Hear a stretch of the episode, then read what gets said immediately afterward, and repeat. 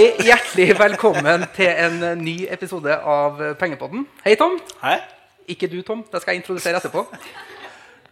Det en litt spesiell utgave av Pengepodden, Tom. Vi sitter vanligvis og ser ut på noen byggearbeidere. Ja. Vi har gjort det 2 uker nå, nå sitter vi og ser på litt hyggeligere utsikt. Vakre mennesker, for vi spiller inn Pengepodden in front of a live audience. Ja, det nesten første gang I hvert fall. Ja, nej, vi har gjort det før, men det første gang vi gjør det foran Ung I Finans. Den her voksne interesseorganisasjonen for dem som under 35 år I norsk finansbransje, vokser nesten like fort som det vi skal snakke om I dag, for tema for Pengepodden I dag kryptovaluta og bitcoin. Det her tidenes boble innenfor finansverden, eller det fremtidens finansteknologi? Det det vi skal snakke om. Spennende det I hvert fall, og... Det noe jeg dessverre ikke har vært med på. Jeg kanskje jeg blir for gammel, Anders. Men det litt sånne ting jeg ikke skjønner. Det blir man stående på parengen, og det har jeg denne gangen. Ja, men jeg kan ikke så mye om det heller. Derfor så har vi fått med oss 2 gjester. Vi har med Ivar Duserud, som Chief of Operation hos BitSpace, og aksje- og råvaretrader, og kryptovaluta-entusiast. Stemmer det? Det helt riktig. Kan du... Det var en rå titel, da. Ja. BitSpace, hva det for noe?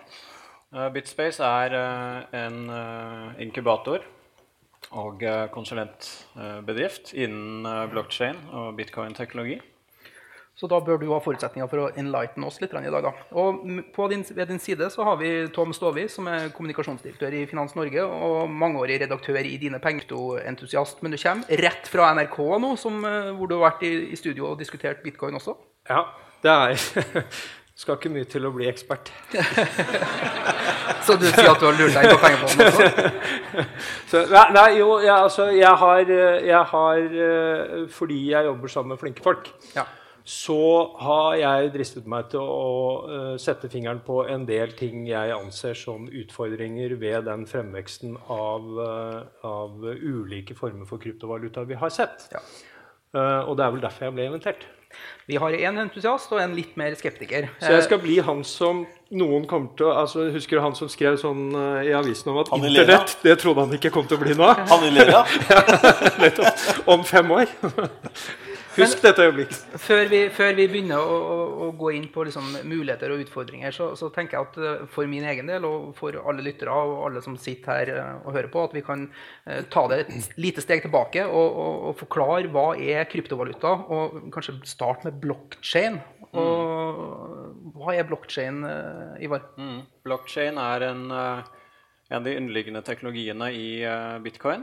Noen av de egenskapene blockchain har at den kan skape digital knapphet. Noe av det store med PC og internett og alt sammen at du kan kopiere bilder, kopiere tekst og dele ut.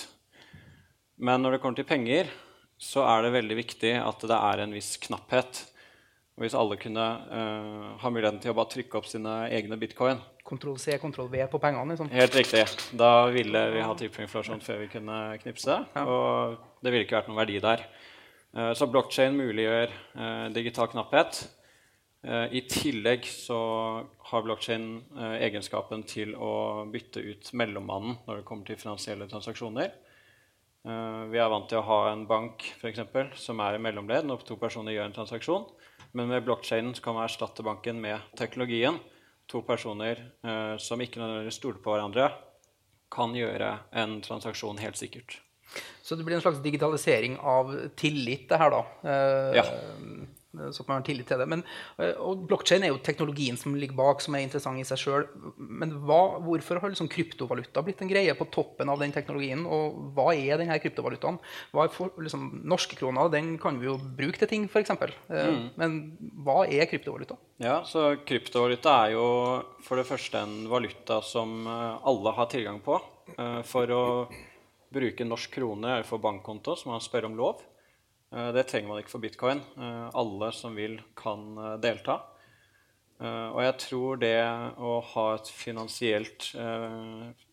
et separert finansielt system som ikke nødvendigvis følger de samme trendene og de samme strukturene som vi har I tradisjonell finans, gjør det veldig attraktivt for mange. Og spesielt I land hvor banksystemet ikke like utviklet som det her I Norge, så det stor verdi å ha et nytt pengesystem som tilgjengelig. Men vi har ju ganska många valutapar idag eller vi har NOK och Sverige har SEK och så vidare och du har Bitcoin och du har Ether och Ripple det finns ju över 1000 kryptovalutor. Varför har vi behov för så många eller är det bara det att nu kommer allt till marknaden och så blir det en som blir vinnaren till slut? Varför har vi så många? Väldigt många av dessa valutorna har olika egenskaper. Någon möjliggör raskare transaktioner. Någon fungerar mer som en aktie I en tech-startup. Vem som helst kan utställa sin egen valuta och laga sin egen valuta. Det kan göras I löpet av sekunder. Och alla kan göra det, det är väldigt enkelt. Och idag fungerar dessa valutorna som en måte att funda tech-projekter, speciellt genom det som heter ICOs. Hvor et selskap eller organisasjon lager sin egen digital valuta, og folk kjøper da denne digitale valutaen, selskapet får penger, og de vil da gjøre det de kan for at denne valutaen øker I verdi over tid, slik at de som har kjøpt inn får en avkastning på investeringen sin. Men Tom, ikke Nordnet-Tom, men den andre Tom, det her med valuta, det høres jo veldig sånn finansnært ut. Det kjennes ut som noe bankene kunne ha tjent penger på også. Jeg hører på deg, så tenker jeg, altså, jo mer jeg leser om dette her, jo mer fascinert blir jeg av blockchain-teknologi. Det synes jeg, og at folk I stand til å skape alt som skapt på så kort tid, det altså så fascinerende at altså, man blir jo helt koko av å bare tenke litt på det. Husk på at Bitcoin da, kom jo som en reaksjon på finanskrisen I 2008.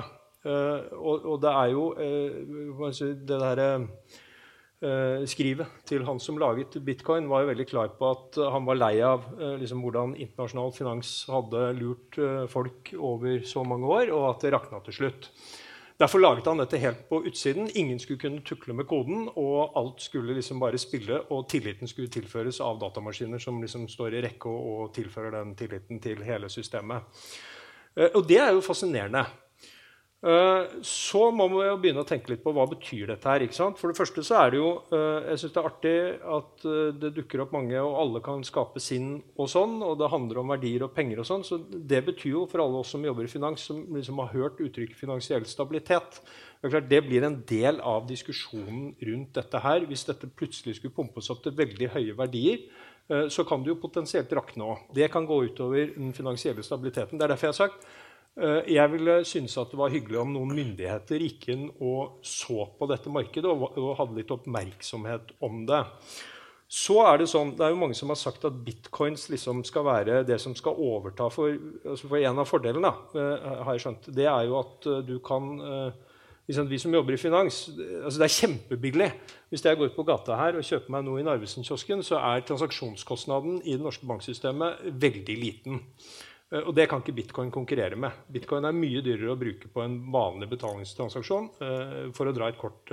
Men ta ikke kortutstederne mellom 1% og 3% basically fra butikkene? Ikke det norske bankakseptsystemet koster en transaksjon 20 øre. Det det du betaler for det. Og det ingen som nekter deg å bruke pengene dine.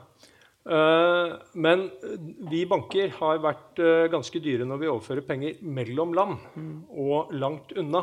Så der har jo selvfølgelig disse kryptovaluta-fansen har jo et poeng. Men så gikk jeg inn, dette kan du sikkert korrigere, jeg hørte I dag at det foregår om lag 100 000 bitcoin-transaksjoner om dagen. Det sånn noenlunde riktig? Ja, det kan stemme. Jeg har ikke talt det. I Visa-systemet, altså bare I Visa-systemet da, hvis vi liksom skal snakke om bruken av kryptovalutaer til noe annet enn verdioppbevaring.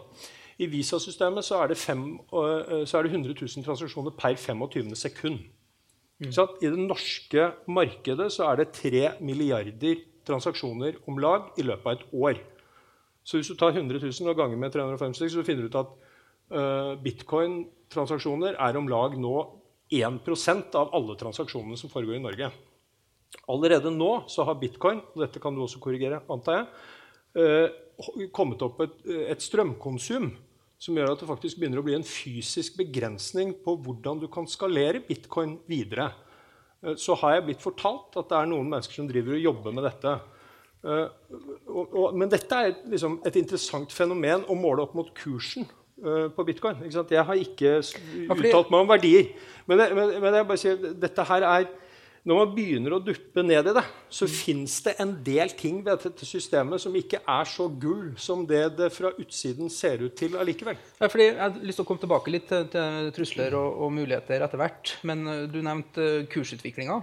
Og Tom, når vi startet å snakke om bitcoin for noen uker siden, så stod kursen i 7000, og I dag så var den oppe I 7008, liksom det opp 940%. Liksom. Når vi har snakket I Pengepodden før, så liksom, hver gang vi får et spørsmål om valuta, så det sånn, nei, men det vanskelig, det liksom et nullsumspill. Hva tenker du rundt bitcoin? Har du fått noen feeling på hva som driver kursutviklingen? Nei, altså, det ikke så veldig mange uker siden... Bare for å gå litt tilbake til det du snakket om med ICO, altså the Initial Coin Offerings. Det ikke så veldig lenge siden Kina og Sør-Korea som har bannet det der ICO, og det ikke så lenge siden det var rykter om at de skulle banne flere av disse valutene, så da falt jo bitcoin til 3.900 dollar for. Det ikke så mange, vi snakker jo uker. Og da tenkte jeg liksom, nå stopper, for jeg har litt følelse at det mye av seg dette foregår, men jeg jo... Jeg jo, som du sikkert vet, aksjer jo det som jeg synes mest spennende. Og hvis du ser på, så har jo dette kommet litt inn på Oslobørs, litt bakveien. På et selskap som Oslobørs, som heter Element. Ja, det... For de som ikke hadde sett det, så kan man lese at det et selskap på Oslobørs som heter, det heter Intex Resources. Jeg kan ut og inn. Det de sitter på en nikkelgruve I Mindoro, på en øy I Filippinene, som har 10 millioner mennesker. De har hatt restriksjoner I alle år på å prøve å få... De skal gjøre en open pit, så de har ikke klart å få myndigheten til å godkjenne det.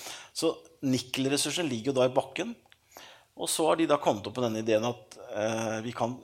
Altså, at den ligger der, det jo bare bra. For da kan vi gjøre en ICO, Initial Coin Offerings. Og dette det de snakker om å gjøre med det. Og det har jo Statoil. Altså, det overrasker meg litt, men operatørene går jo sammen nå. Oljeoperatørene skal jo nå gå sammen med alle store operatørene I verden. Så gå sammen og gjøre en ICO, hvor de utsteder bitcoins, med sikker, altså det de kaller asset-back ICO, hvor de da har Petoro-reserven, altså reserven som ligger I bakken, som en sikkerhet for valutaen. Så man begynner å se konturene av at det kan brukes til noe, men som en valuta I forhold til kjøpekraft, så kan det ikke brukes I dag. Kan vi være enige, Ivar, om at jo, altså, I dag så det et rent spekulasjonsobjekt å kjøpe bitcoin? Du kan kjøpe alt for bitcoin I dag. Ok. Hvordan kan jeg gå ut og bruke bitcoin I dag da? Hvis du har et bankkort som knyttet opp mot bitcoinene dine, så kan du kjøpe en kaffe på Narvesen, hvis du ønsker. Men kan jeg risikere da at når jeg kjøpte de bitcoinene da, at kaffen på Narvesen kostet 30 kroner, men så går det jo 2 dager da, så plutselig så koster kaffen min 70 kroner, for at bitcoin-kursen har gått dobbelt eller falt. Ja, for det kan jo du velge da, men da, hvis du sitter og holder bitcoin, så... du jo eksponert mot valutasvingninger. Så som en kjøpekraft så det nok litt uforutsigbart. Ja, altså jeg tror det viktig å huske på at penger har mange kvaliteter. Det at verdien stabil, altså slik at den kan fungere som en unit of account, det en feature da, med penger. En annen ting at de lette å overføre for eksempel. At de har en viss knapphet. Så bitcoin besitter ikke alle egenskapene I dag, men jeg tror grunnen til at mange kjøper bitcoin og tror at den kommer til å gå opp I verdi, det fordi de tror at den en dag kan bli så stabil. Og hvis markedsverdien blir så stor, som for eksempel amerikansk dollar I dag, så vil svingningene naturligvis bli mye mindre. For jeg har så vanskelig for å forstå hva som driver svingningene I bitcoin-kursen. Jeg leser jo at av og til så det liksom positive nyheter. Du leser at et land vil åpne opp. Andre dager så det negative nyheter for at man gjør forbud og så videre. Bare vanskelig for å skjønne hva som driver kursen. Så hvis det noen som har noen god idé, liksom, kanskje en ting som jeg har lest jo at bitcoin siden da anonymt og så videre, så det liksom et fantastisk arena for all den kriminaliteten som finnes I verden, at det finnes en måte å være anonym og betale løsepenger og betale narkotika og så videre. At etterspørselen liksom en funktion av att kriminaliteten finner vägen in I Bitcoin. Da. Ja, det är något som blev som väldigt många övervist om I starten att Bitcoin är anonymt. Och då gick folk på olika marknadsplatser på nät och köpte det ena och det andra. Men det har det blivit mycket mindre av efterhand för folk ser att Bitcoin är inte så anonymt som de trodde. Med hjälp av verktyg som de har idag så är det väldigt lätt att spåra transaktioner och koppla det till den person som gör det. Hvis du begår kriminalitet på med Bitcoin och efterforskarna finner ut att denna konton tillhör dig så vill de ha tillgång på alla transaktioner du har gjort. Så är väldigt lite förnuftigt och begå kriminalitet med det, akkurat med Bitcoin. Bare for å stille deg et spørsmål. Mange muligheter. For dette jo en del av den diskusjonen hvor anonymt egentlig Bitcoin. Altså, vi har koden på walleten til den, de eller det landet som står bak WannaCry-viruset. Vi kjenner koden. Vi vet hvilken wallet de pengene skulle inn på. Den personen, det landet, noen tror det Nordkorea, liksom. Hva vet jeg? Men de som startet WannaCry-viruset slo jo for eksempel ut deler av britisk helsesektor I noen dager og kan potensielt være ansvarlig for dødsfall. Og har ødelagt, hvor mange ble rammet? 250 000 mennesker eller sånn. Mange av dem har jo da ikke fått tilbake det de hadde på PC-ene sine. Hvis det ikke anonymt, kan ikke noen bare fortelle oss hvem det Det vil jo være da helt enkelt, for det veldig mange I verden som vil ha tak I personen eller det som eier den walleten.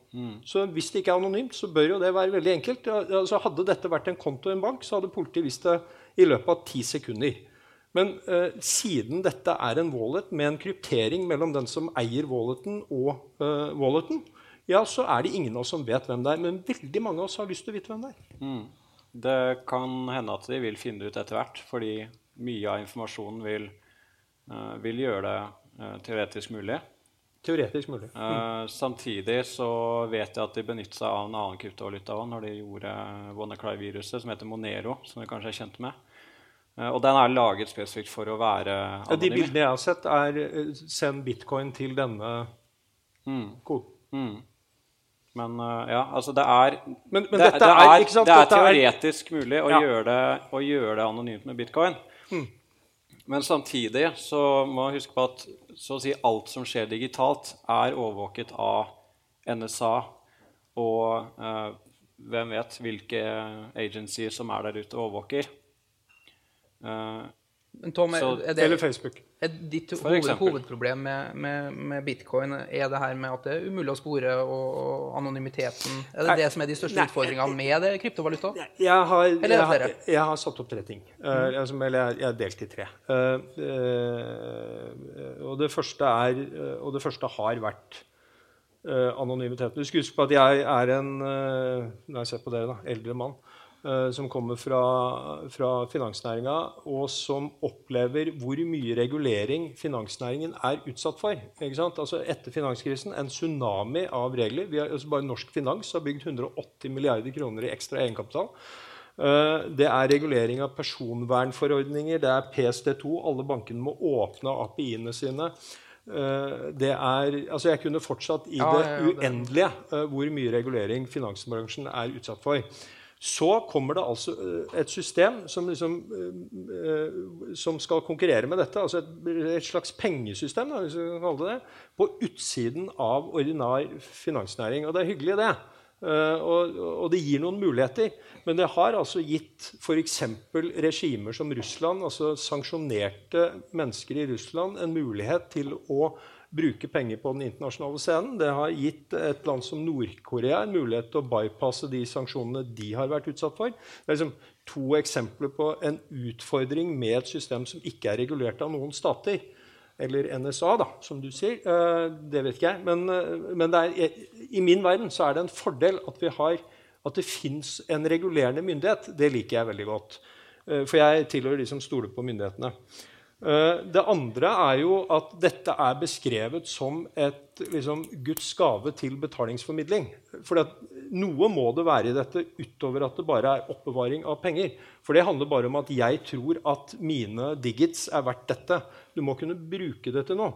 Og da har jo betalingsformidling, altså det at jeg kan kjøpe ting med disse bitcoinene mine, vært et av argumentene for at bitcoin liksom skal bli veldig stort. Jeg begynte å snakke om det I sted, nemlig at jeg leser noen analyser som viser at strømkonsumet gjør at du ikke kan skalere opp bitcoin uten at du gjør noe med koden. Ikke det riktig? Jo. Ja. Det betyr at, ikke sant, I hvert fall en analyse jeg har lest I dag, da, det å gjennomføre en transaksjon med en bitcoin, det tilsvarer strømkonsumet på å lade opp en Tesla 2 ganger. Jeg vet ikke om det riktig. Men det rett og slett ikke nok strøm I verden, på en måte, til at dette kan skaleres opp på det nivået vi snakker om, hvis det skal bli et betalingsmiddel, hvis du skal bruke det til, som en betalingsmiddel. Så det den andre kritikken av dette. Ja, nå glemte jeg den tredje. Men jeg kan jo svare det, for jeg husker jo ikke det første en gang. Men regulering fra myndigheters hold, det vil jo kanskje bidra til å skape større tillit til kryptovaluta også. Ivar, vil ikke det være en bra ting, eller vil man ta bort litt av fleren I teknologien da? Hva slags regulering tenker du på da? Nei, at man pliktig til å oppgi og... Det det jo I dag I Norge. Fra før. Man jo pliktig til å oppgi det man eier I formue. Konkret eksempel da.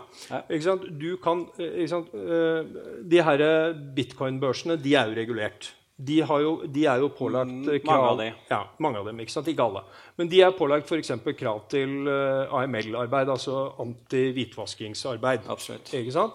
Mens det å flytte bitcoins mellom hverandre ute I kryptoverden, der finnes det ikke noe regulering av det. Det jo en... Man kan tenke seg at hvis dette fikk litt omfang, og hver og en av oss begynte å bruke det, så jo det en super arena for eksempel til å motta inntekter I ikke norske kroner inn på bankkonto, men bitcoins liksom, som du ikke oppgir til staten. Jeg mener det en slags trussel mot, altså hvis dette får et for stort omfang, så det en trussel mot velferdsstaten slik vi kjenner den I dag.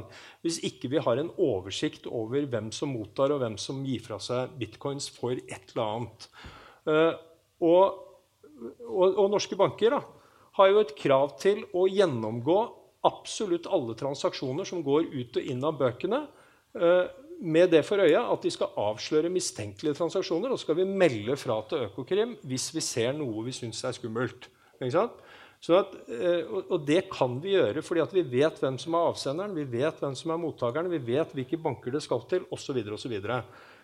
Man har ikke den samme kontrollen over denne verden som legger seg på utsiden av all etablert finansstruktur, ikke sant? Og all etablert finanstilsyn I verden.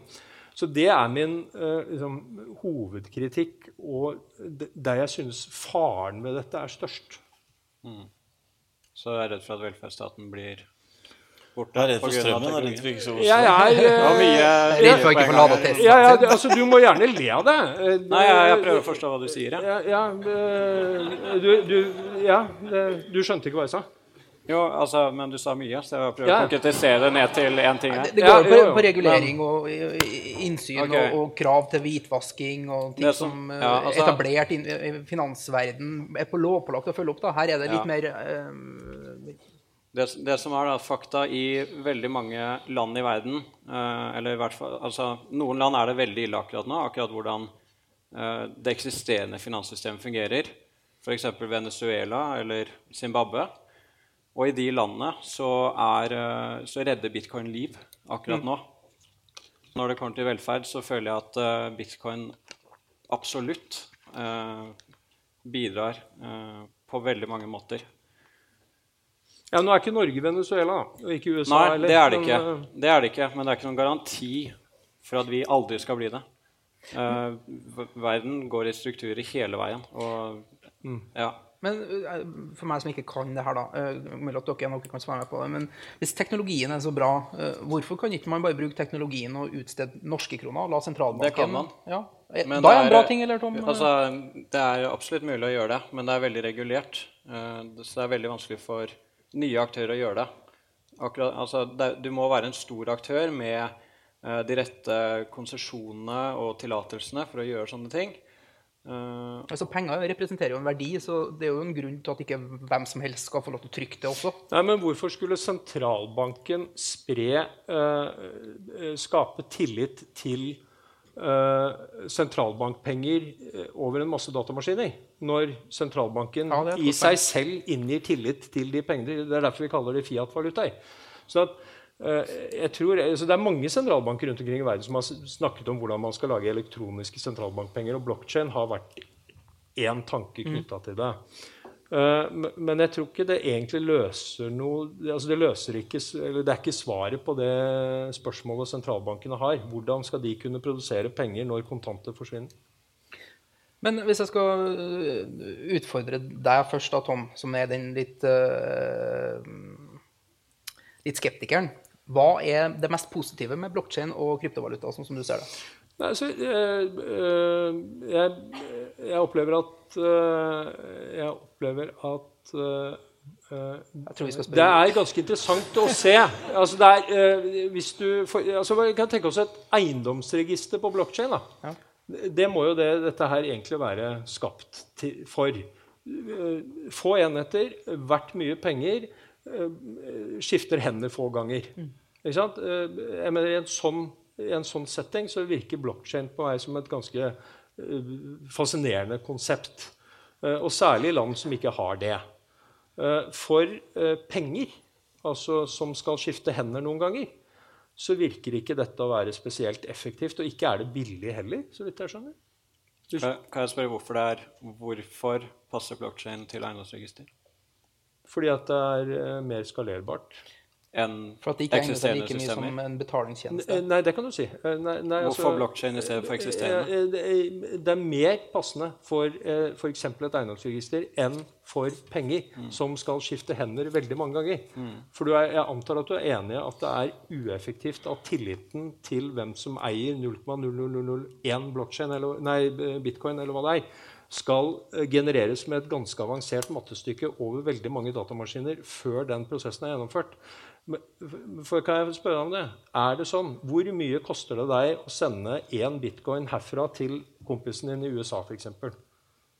Hvor mye? Altså, hva må du... I transaksjonsavgift? Ja. Altså, bitcoin i dag er en av de dyrere kryptovalutaene å sende. Så jeg selv vil jo bruke en valuta som koster... langt mindre enn de 20 ørene som du prater om. Nå er det bitcoin vi snakker om. Hvor mye koster det å sende 1 bitcoin fra Norge til en wallet til en kompisen din i USA? Bitcoin i dag, hvis vi hadde raskt, kanskje en 40 kroner. Og det er uavhengig av hvilket beløp du sender? Egentlig lite avhengig av hvilket beløp, mer hvor raskt du vil at transaksjonen skal gå fram.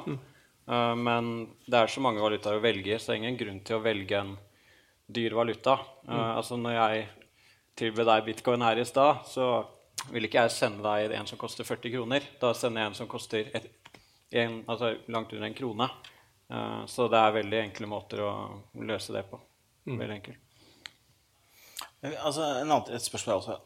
Hvis du ser på IBM og Microsoft, senest for en uke siden så var det uten at det ble blockchain om at i Pacific...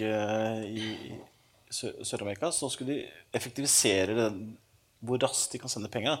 Og det må være en av prosene her, at skal jeg sende penger til Spania, så tar det 4 dager. Altså den blockchain-teknologi gjør jo at varer og handler kan gjøres mye, mye fortere, sånn som jeg har skjønt det. Ja, absolutt. Og det må være en av fordelene med dette her. Ja, det er kanskje også den mest åpenbare nyvinningen med blockchain er den muligheten til å sende verdier over landegrenser veldig, veldig raskt. Og det ser jeg for meg kan være en av de første industriene som virkelig blir disrupted av denne teknologien. Så jeg også at når det gjelder verdien på bitcoin, så så jeg at hvis man googler bitcoins og Dubai, så kan du kjøpe leilighet i Dubai nå for bitcoins. Så... Det vil jeg si at prisen på leiligheten vil svinge godt om dagen, men det er spennende. Jeg synes det er spennende. Jeg er ikke så redd for den... Jeg skjønner hvor Tom kom fra med regulering og sånn, men det er klart at hvis man er litt naiv, da, som jeg er, så vil jeg ikke tro at det er en liten del av de som opererer ut i dette universet her, som har en kriminell hensikt. Og tenker jeg også litt sånn at de som gjør ting for kriminalitet, de finner alltid en av vei å gjøre det uansett. Så... Jeg sier ikke at det har en kriminell hensikt. Nei, men jeg sier at det et redskap som kriminelle kan bruke, hvis det den anonymiteten som det I dette systemet.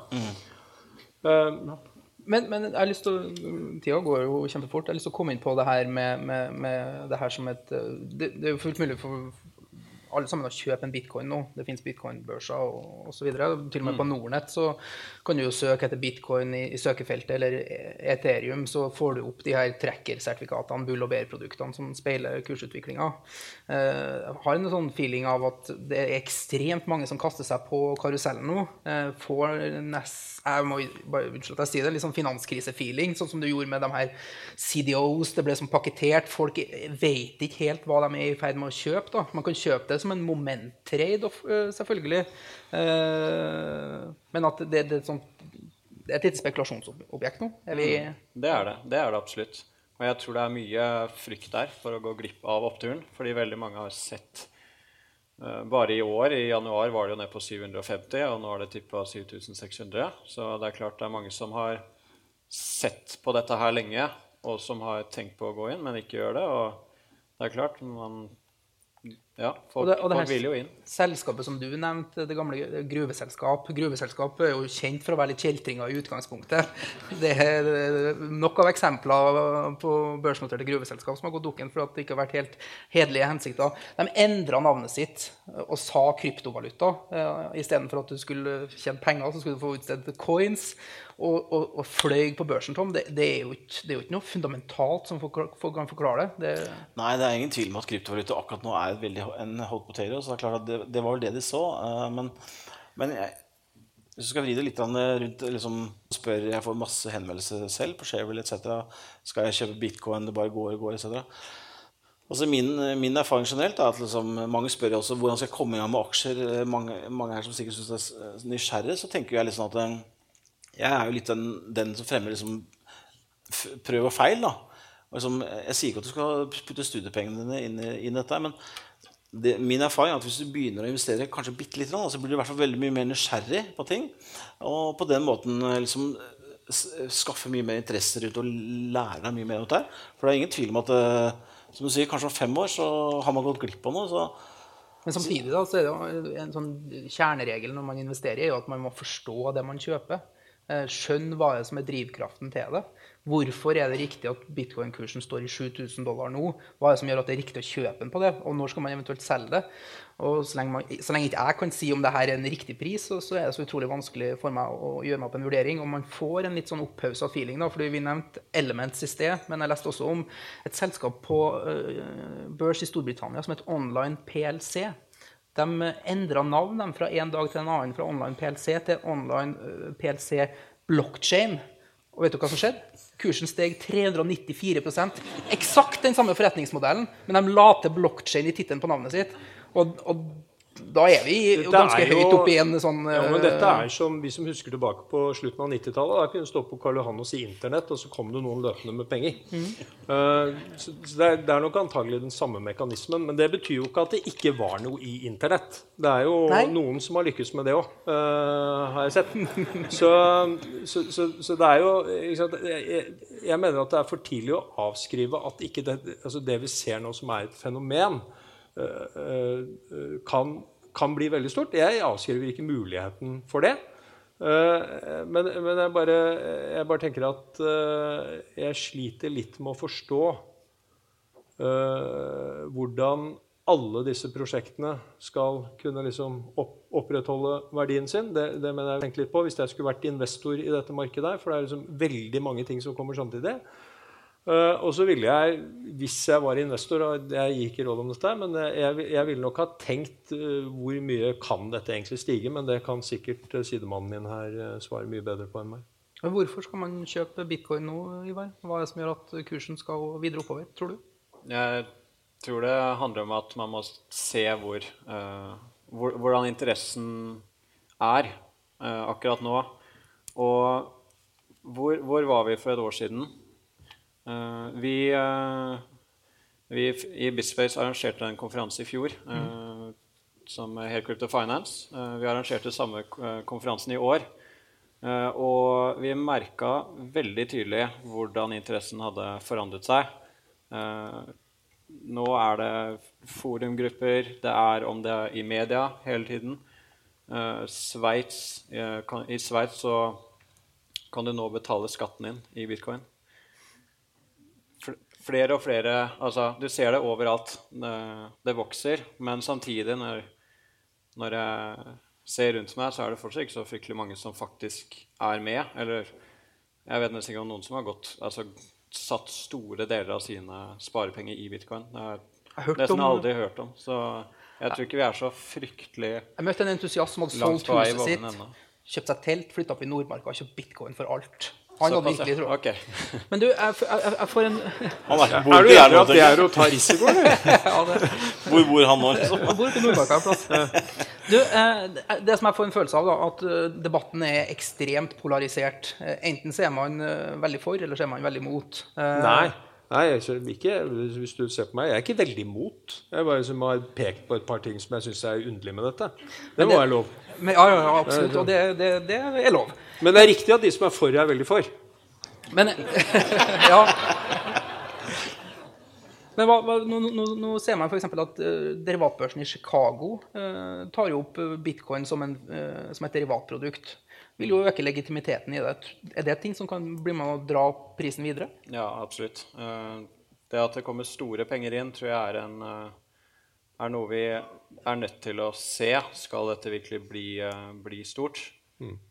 Så langt har det nok vært mest hobbyinvestorer og små personer. Altså noen store aktører har vært inne tidlig, og jeg leste nylig at rundt 24% av internasjonale fondsforvaltere hadde en lang posisjon I bitcoin. Så store deler av internasjonal finans inne allerede. Det der vi De fleste hedgefondene I USA også inne på det her. Men en interessant ting, tror jeg. Kan ikke du forklare hva som skjer den dagen den siste bitcoinen minet? Altså det jo liksom, I denne koden så ligger det at det skal mines 21 millioner bitcoins, ikke? Jo. Ja. Og nå det minet 17, en eller annen sånn. Ja. Og dette en av grunnene nå til at at bitcoin-mining krever så mye datakraft og strøm, fordi at den algoritmen som skal produsere den neste bitcoinen, den så vanskelig å knekke, så enorme datamaskiner må stå og hacke på dette I ukevis før du liksom finner svaret. Ikke det riktig? Ja, det 10 minutter, men Ja, men det store datamaskiner. Ja, det en hver 10 minutt. Ja, en blokk hver 10 minutt. Ja, nettopp. Men det en bitcoin. Eller det Ja, altså det en belønning til minere hvert 10. minutt. Ikke sant. Men når du da har minet alle disse 21 millioner kroner, hva skjer da med kursen? Da det jo bare etterspørselen som driver kursen da, eller? Ja, altså... For da det ikke noen premie, det finnes ikke flere bitcoins å finne der. Altså minere vil da få... Transaksjonsgebyrene vil da gå til minerne, så minerne vil fortsatt ha et insentiv for å sikre nettverket. Nettopp. Ja. Men da vil da vil prisen på børsen for bitcoinen vil jo da bare avhenge av etterspørselen etter bitcoin. Ja, altså det vil jo... Eller produserer dette noen verdier utover... Det skaper jo verdi at det det sikreste datanettverket I hele verden. Det ikke noe så godt sikret datanettverk I hele verden. Og det også en av grunnene til at man nå diskuterer å trekke ned sikkerheten for at det skal bruke mindre energi for å prosessere, det ikke? Det ulike meninger om hva som den beste fremtiden for bitcoin. Ja. Og det ulike løsninger, og markedet vil finne ut hva som til syvende og sist vil markedet bestemme hva som riktig løsning. Jo, men argumentet at dette så sikkert at det ikke går an å hackes, men en av grunnene til at det så sikkert at, altså en av konsekvensene til at det så sikkert at det ikke går an å hackes, nettopp at disse algoritmene så avanserte at de krever enorm datakraft. Ja, helt riktig. Ja.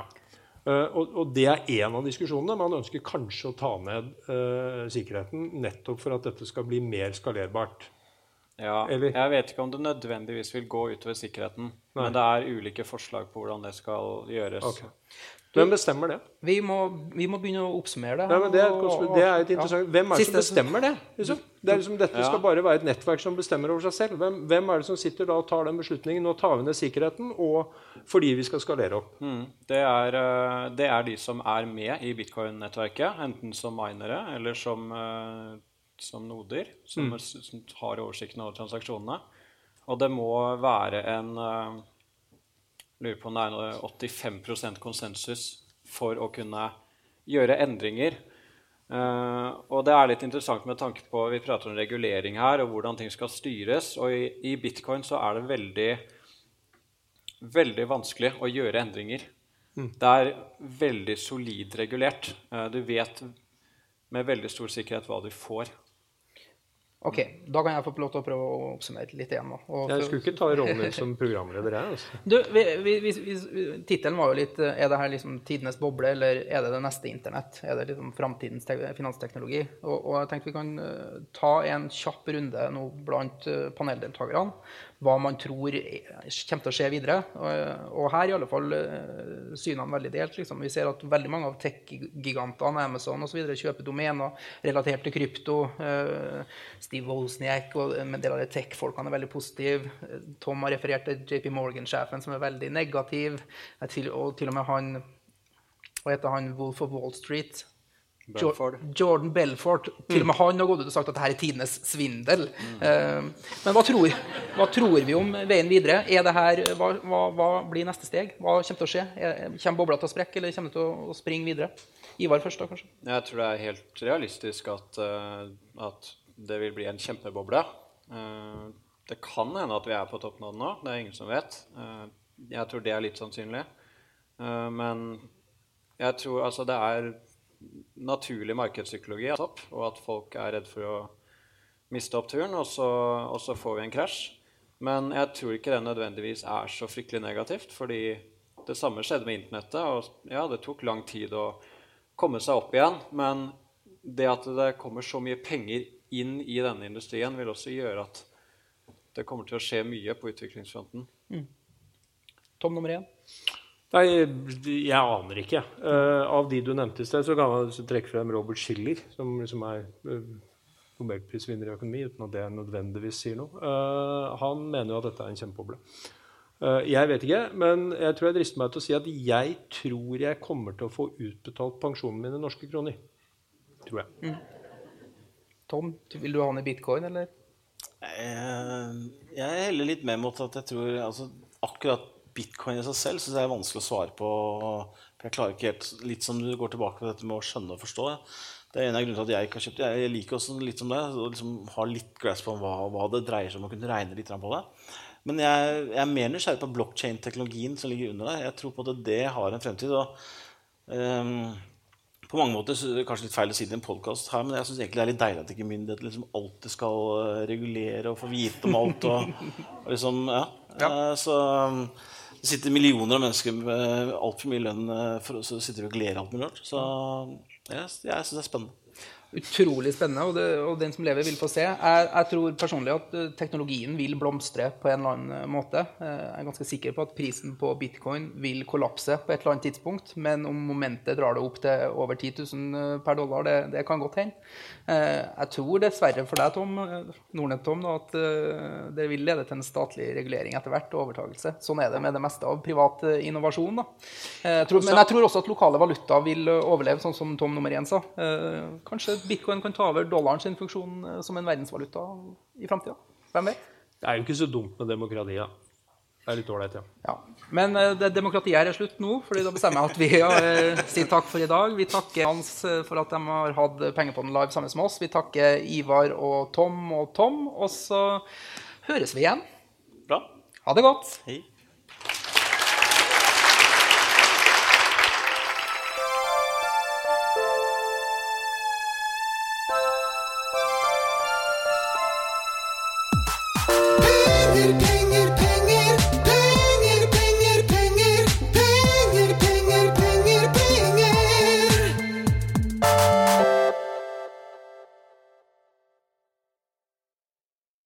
Denne podcasten ska anses som markedsføringsmateriell, og innholdet må ikke oppfattes som en investeringsanbefaling.